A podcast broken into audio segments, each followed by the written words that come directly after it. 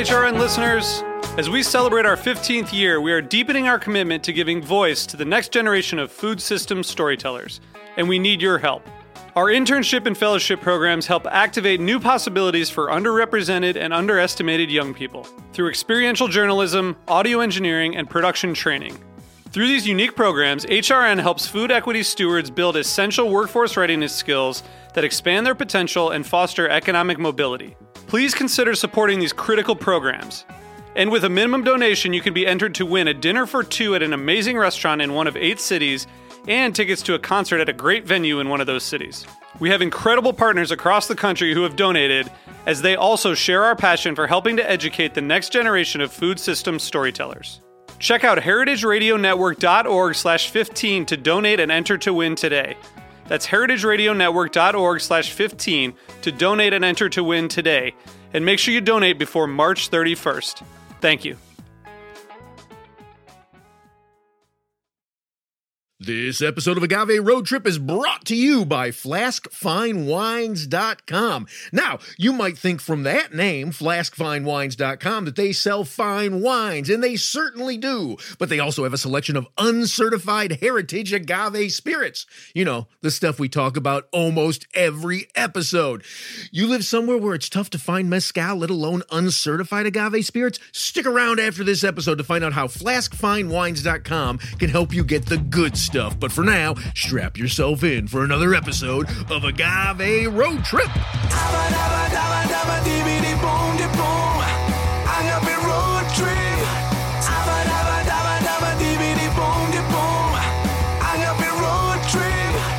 I am Lou Bank. I am Chava Periban. And this is Agave Road Trip, the podcast that helps gringo bartenders better understand agave, agave spirits, and rural Mexico.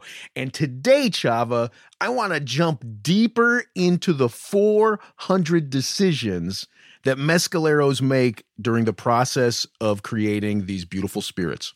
And this is quite a specific one, but uh, I think we agree that in very mysterious ways, it has a great effect on the final product.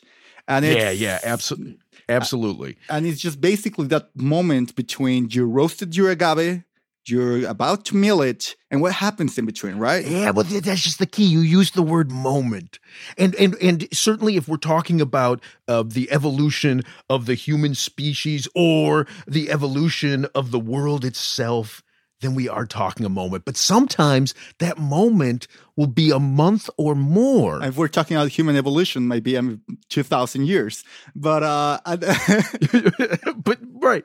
But that's, that's what I'm saying. It's all perspective. So I guess, I guess you could say a moment, but really, like to me, the fascinating part is you you sometimes you don't even pull the agave out of the oven, right? So Del Maguey has this tobala expression. It fascinates me that the uh, the mezcalero leaves the tobala in the uh, the horno in the the oven underground for 30 days after putting it in 30 days yes and then we asked about that to felix angeles and he was like no no no no no no no no that is horrific. The smell that is going to come out of that is going to be terrible. But then again, like, whose nose are we to trust?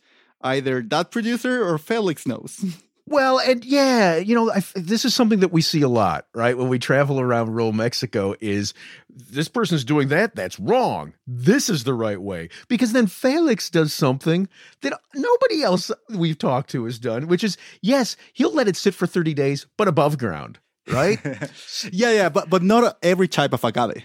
Yeah, we were very specifically speaking with Felix about the Jabali. And the Jabali is this legendary uh, agave that for decades, hundreds of years, people thought you could not use it to make spirits because it foams so much. When you're fermenting, when you're distilling, it foams. Which is mutant behavior by all means, but it's also every time we ask to any producer about Jabali, they will always shrug. They're like, oh, another freaking gringo that is looking for the Jabali. It's like it has become this treasure hunt where everybody really wants some Jabali. And just the producers are like, it has the worst efficiency ever. It's a pain to mill. It's a pain to work with. And the foam just the, like I even with uh, when we're in Mixteca Alta, mm-hmm. when uh, Franco, Jesus Franco, told us that once they were carrying the jabali in the truck, it started raining and the agave started foaming inside the pickup. and they were like, we hadn't even started to work. It was already making a mess. Oh, it's the, the rabid, the rabid agave. So, so Felix, when we brought this to him, his he, what he said was to mitigate that foaming, he will leave the agave out, the hop, just the jabali, leave that out for thirty days after roasting and before milling, and he said that that helps to reduce the foam both during fermentation and distillation. Let's listen to him first say this, and then I have so many questions about this because it just, it just really blows my mind from a science perspective. So we here's Felix Angeles in Santa Catarina, Minas, talking a little bit more in detail about the jabali. Y mira, ese maguey jabalí. Agave jabali needs to stay above ground for at least 25 to 30 days. Because if you cook it and then try to mill it the next day, you won't get any mezcal from it. There are many agaves that behave like that, and if you don't know their ways, you'll just end up ruining them. The jabali foam will always be there, regardless if the agave is sweet or not. When distilling it, depending on how intense the fire under the still is, it will foam up. The bigger the fire, the more foam you get. That is why jabali prefers to be distilled with a very gentle flame. Entonces cuesta echarle un fuego lento que vaya suavecito. Okay, so you know, there you go. Like it's amazing the particulars of how somebody goes about doing the things that he does, and it does. And in this case, I think specifically when you're talking about Felix's process, I get the sense that this is something he figured out, not something that he learned from his father. Oof, I I don't know too because also and I was as I was saying, one of my biggest questions is how did they figure out that leaving the agave above ground for 30 days was not only going to mitigate the foam, but also it was going to give them better yields because what he said is that a lot of the beginners they buy this type of agave because it's fashionable right now and people are looking for it but then they have yields that are completely absurd and it just becomes uh, and when i say absurd is they can get a ton of agave and have two liters out of it Right. which is just economically crazy so i don't know Lou, like how like how hey uh, here are my questions and, uh, the- and and i'll share one of your questions uh, which is like how did they figure this out and b i really do not understand what is the effect of leaving it outside? I said like you'll have some microbial dry fermentation action, but I do not understand why will that give you better yields and why would that reduce foaming at all? Well, you know, so so I'm not certain that it would actually give better yields. Um, I I suspect, and this is just a theory, right, that by the, I- I think there's there's uh, bacteria that's going in and eating some of that enzyme that creates the foam. This is just my theory as a scientist. that, that you've you've got the this bacteria that's eat, the saponins. Exactly. That it's eating up the saponins. Thank you. Um, and that's mitigating the foam. And then I would suggest that you're getting the higher yield because before he did this, and and before he mitigated the foam, you literally were losing the sugars and the alcohols during the foaming that literally was blowing out of the container. So it's not actually better yields it's just you're keeping more of it in the the ferment and then in the distillation. That's my theory. This is the first time that I'm going to take my hat off and give you the scientist badge for today. I'll tell you, you know, like I, I may not be the most scientifically studied person, but I think I actually do approach the world in a scientific way, right? I have a lot of questions. I think it's my Jewish heritage. I have a lot of questions, and I'm willing to keep asking those questions until I get an answer that seems plausible. And I think that's sort of what you have to do when you're traveling to these communities because the, you know the, the lack of communication not only from one community to the next but literally from one mezcalero to the next mezcalero within the same community can be it can be non-existent. Well, absolutely. And they're always calculating, right? All of them, they think you're asking stuff because you you might try to negotiate price later. Like they know why why are you asking those questions. So I don't think it's uh it's not only that there's a uh everything is oral history. So of course there's there are asymmetric versions of stuff, but I also think they're very careful. You know, they're really always calculating like who's this guy and why is he asking this and who's gonna he go and talk afterwards. Well, you know, and, and to your point, that's also i think how they approach this entire process. It's it's not so different i think from how i approach the world. When i say that i'm not a studied scientist i think most of these men and women are also not studied scientists but they learn from their experience. And so they've learned from experience that they have to be cautious about what information they give out and what it's going to be used for. And they've learned from experience that if they pay attention to the details of things they might actually find a better route to the end result they're looking for. So, you know, the, the question is how does a Felix Angeles figure out that he leaves this out for 30 days and he gets this better result, this lesser foam and this greater um, uh, uh, yield? You know, I, and I think the answer is by trying you just keep trying stuff. It's sort of how like it's sort of how a kid learns to play a video game. You just you keep hitting buttons until you finally find the right combination. And i think these uh, these men and women are just significantly more patient about these processes to do that. But then also you know the other side of it is they have these incredible palates that would make any of them, I think, world class chefs if that was the path they chose, because they, they have this palate memory that allows them to do these things, wait 30 days, and then find that result, and then remember that that was the thing they did that gave them that palate result in their production and also to cross analyze because they know that what they did in fermentation is it's being affected by distillation and that's really hard. Yeah. You know to know like some decisions you took really back in the process is now making these other things further away. And the other thing too and just talking more about this capacity of their palates is dry fermentation exists in almost every town that i've ever visited and there's always the situation where it's like how much mold would they allow it to be there? There's people that hate the mold. Mm-hmm. We know producers that will never allow for mold to be it, and they will sometimes even because because the mold is wrong. The it's mo- wrong. absolute truths. Absolute truths. Uh, and then there's others that actually like it pretty heavy on the moldy side even if it's not to reduce foam or even if it doesn't have a practical application, just the flavor profile that comes out of a longer dry fermentation is more pleasing for them.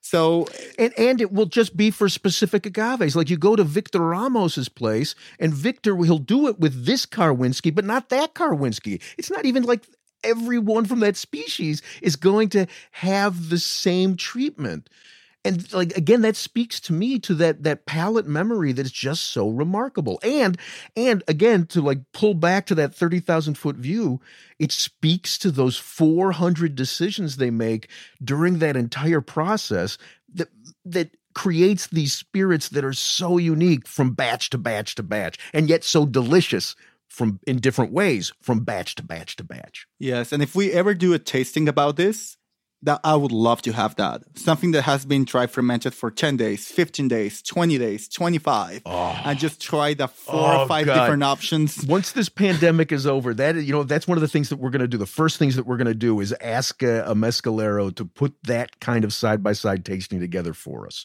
So excited. Please, beers die right away the fastest you can. Amen. Okay, let's wrap this one up, Chava. I think we've covered it as much as possible, and uh, let's look forward to the next episode. Adios. Hang on, road trippers. We're not done yet. We've got an episode of Chava and Lou's Chatfest coming up. Hey, Lou. What, what is it that you're drinking today? It's a Tobalá made in 2015 by Victor Ramos Chava. It's delicious. Wow, this is strange. You don't normally drink when we're recording. What's up, Lou? Well, what's up is we're recording an ad for flaskfinewines.com, the sponsor of this episode. And we're very specifically recording an ad highlighting the fact that flaskfinewines.com will ship heritage agave spirits, meaning the stuff that's not certified anywhere in the USA. So I thought it called for a bit of the good stuff. But I thought you only had good stuff at your place. Well, uh, it's, that's true. I like it, therefore, it's the good stuff. And the stuff I tend to like most is the stuff that is made in super small batches of fewer than 240 liters, then bottled in the exact same form in which it is consumed in the community where it's made, not changing anything to meet the standards of the bodies that certify mezcal, tequila, or the other DOs. Not that there's anything wrong with all that, right? Right. Not that there's anything wrong with that. Okay, okay. But people should get to chase those uncertified spirits to see if maybe that is what they really, really like, no? Exactly, Chava. But if you're outside of a handful of major cities in the USA, it can be hard to find certified mezcal, mm. let alone these small batch releases that aren't certified. That's where flaskfinewines.com comes in. FlaskFineWines.com has a selection of heritage agave spirits released by some of our favorite brands like Mal Bien, Cinco Sentidos, and Mezonte, to just name a few.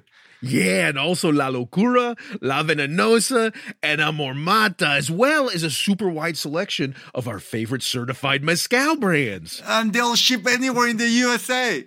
Right, you are, Chava. So, if you're one of those folks looking for heritage agave spirits or mezcal or tequila or really any specific alcohol, check out flaskfinewines.com. Flaskfinewines.com offers nationwide shipping of fine wines and spirits within the USA, and they're a sponsor of Agave Road Trip. Thanks a lot, FlaskFineWines.com. This is Chava and Lou's Chat Fest, chatting you up for three minutes, baby. Are you ready to be chatted? So, Chava, in this Chat Fest, you are going to attempt to come up with a subject about which you can chat that I will not have a story that that makes you cringe. Is that is am I correct? Is that the goal for this Chat Fest? Well, like for yes, like I, that has been my goal for every chat fest that we have had so far. And what I'm starting to believe is that it doesn't exist such a thing. Like it doesn't matter what I suggest or where I want to take the conversation to. Uh, and maybe that's the blessing that we talk about agave spirits. That that sort of It keeps me out of the gutter if I'm talking Yeah, about agave yeah. spirits. Yeah. Yeah. Yeah, because there's like it's so linked to things that you respect and you have like such strong like honorable emotions linked to that you just cannot do that. So I need to find that and I I know Pokemon is not going to make the trick. I know uh okay, I, so I need to come up with something, right? Yes, yes, you do. What about no, I mean I was going to say laser surgery, but that's definitely going to take you to a horrible place. Laser surgery. Yeah. I, you know, actually, I've got I've got one laser. It's not. Even, I'm not even sure if it's laser surgery. No, no, no, no, no. It's not. uh It's not creepy. It's just gross. Oh yeah, that's that's what that's what I didn't want. No, and that was a terrible idea. What about candles? Okay, do a candle story, and I'll like let's see if it prompts something on my end that disgusts you. But you know that that is the point where I don't even want to talk about things because I, I am just scared. Like I, I start getting all nervous about it if I'm gonna touch some part of your memory that it's uh, gonna make something horrible. And it's not even a story about candles. It's just they have uh so you know uh, Oaxaca has a lot of things. One of my jokes about Oaxaca is that it's if you live there long enough and you're working with artisans, it's like making a PhD on materials and techniques okay. it's like it has like such a vast diversity on that. And one of my favorite things they do in Teotitlan del Valle, which is more famous for making rocks, is candles. And you know how Oaxacans can be very baroque and rococo in the way they approach making. Like this, is one of the things you say a lot. They never go for the easy route. So usually when you make candles, you work with gravity, right? You sink something in a in a bucket or something that has hot wax, and then you mm-hmm. like start stretching it up, and the candle forms. Yeah. These guys works the other way around. They drip hot wax on a string and just slowly make that wax attach to the string until the shape of the candle is formed.